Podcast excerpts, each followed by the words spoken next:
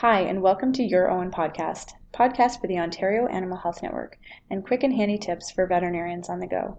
I'm Dr. Melanie Barham, Owen Coordinator. Today we're joined again by Dr. Scott Weese, boarded veterinary internal medicine specialist from the Ontario Veterinary College.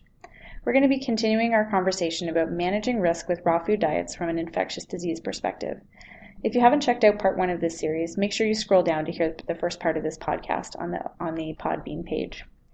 Or in your feed. Thanks again for joining us, Scott.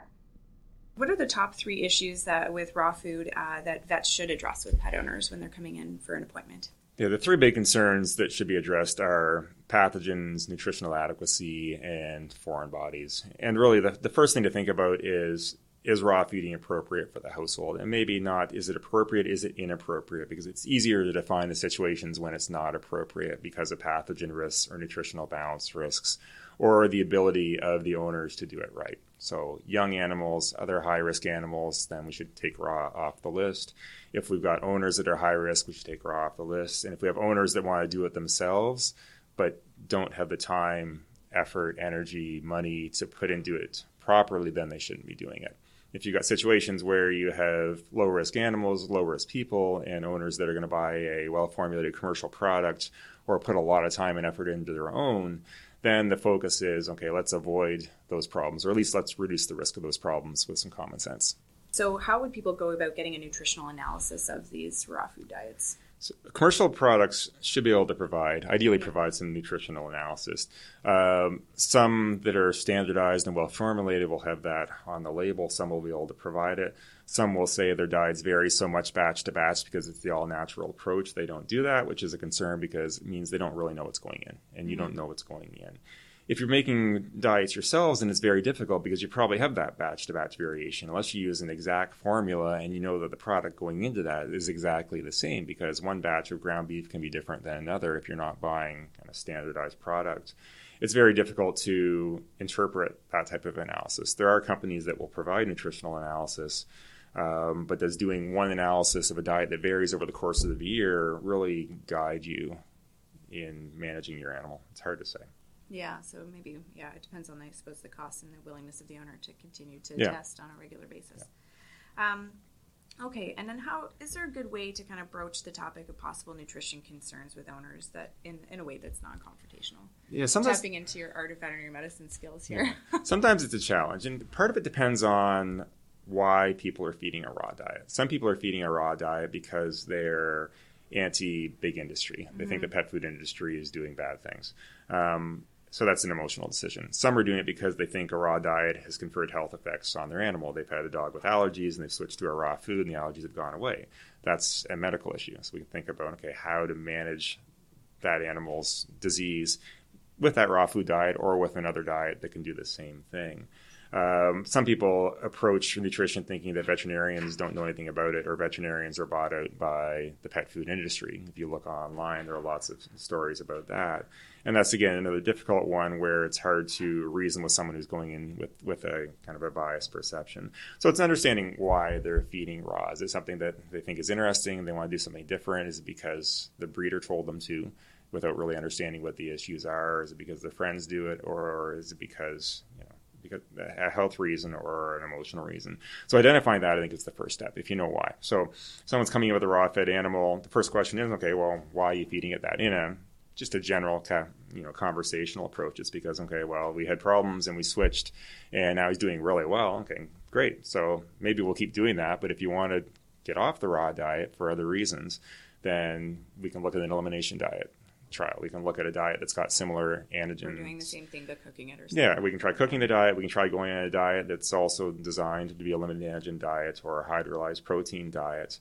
Or we can maybe transition you from the raw food you're on now to one that has more AFCO adequacy statements or feeding trials, and ideally one that's high pressure pasteurized. So if you want to stay on the raw, that's fine. Let's maybe get you on a raw food that's got a little more quality control and it's a little bit safer. If it's someone that's coming in, they're feeding raw because the breeder told them to, then it's probably a young animal. That's maybe the discussion of, okay, well, here are the issues that can go on. If you've got a large breed dog in particular, and you're feeding a diet that you really don't know the nutritional composition of, here are the problems you can have down the road. Yeah. a lot of orthopedic issues. So here's why we want to transition you to something else and the infectious disease issues.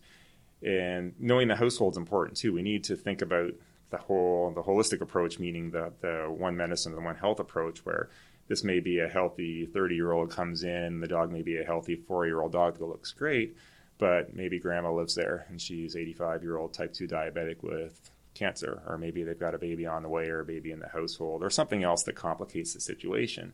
And then we need to talk about, okay, is feeding raw appropriate for this household? At this time, yeah. And then it's not just saying, okay, you can't feed raw, because that's not going to work. You have to explain why and give them options. And if they really want to feed raw, let's get them to a safer approach. Let's get them to a diet that has a lower risk. And let's give them some information that shows them the basic things they can do or things that they may not think about. The food bowl could be contaminated. If they've got an infant, they want to make sure the infant doesn't play in the food bowl, which is not that uncommon. They want to make sure the countertops and things like that are clean. How do they handle the food? All little basic things that can be done. And it's a good conversation, because when we get to that point, we're helping them do something they want to do, and we're not trying to transition them off it if we know they don't want to transition off a raw diet. Yeah. Okay, and then risks of raw diets in young and growing animals. We talked a little bit about orthopedic stuff. What about with older animals as well, things like liver disease or kidney disease? Are there concerns with those diets as well? With older animals or animals with problems such as early kidney disease, certainly there are issues. We want to control a lot more their intake of various components of the diet. So an animal that's sick, an animal that's getting older, we see a lot of animals as they age, they develop early problems with renal function. And could be on a raw diet, but it maybe doesn't have the level of protein we want for them. And there are various other things we'd pay attention to. So there are animals with health issues and age issues where maybe they've done fine on a raw diet for a long time, and maybe we need to transition, just like with a commercial diet. They may have done fine on a general adult diet for most of their life. Now they're getting to be a senior. Now we've got some decreasing renal function or concern about that. We're going to transition them to a different commercial diet. It's hard to do that with the raw diet, because we've got the adult diet, and then we don't have the medical diets to go along with that. So once we get an animal that would say, okay, if you were on an adult commercial diet, we'd want to transition you to a special diet. If you're on a raw food, then we probably need to transition you off the raw food and then onto the specialty diet, because we can't control some of those ingredients or some of those nutrient levels like we should. Yeah. Okay. Gotcha. Now, just to circle back a little bit about meat quality and where this meat is coming from all of these these raw food companies. So, do you know anything about that? Source of food, it's a big question, and it really varies. I've certainly seen pictures of some raw foods that have been sold where they've got, the animals or the brand name, a nice picture in the bottom, unfit for human consumption on it. And that doesn't necessarily mean it's dangerous food, but understanding where it comes from. Some raw food products are going to be from the same source food that you're going to get in the grocery store. Some people are making it from food they buy in the grocery store, but we don't know where it's all coming from. So again, talking to the company, what is the source of their animal? What is the source of the food? What's the quality control that goes into it, so that you can be assured of the safety? All right, and then I guess looking about sources of information for owners, are there some good places that people could find solid information, both for vets to direct their owners to and for owners to look at?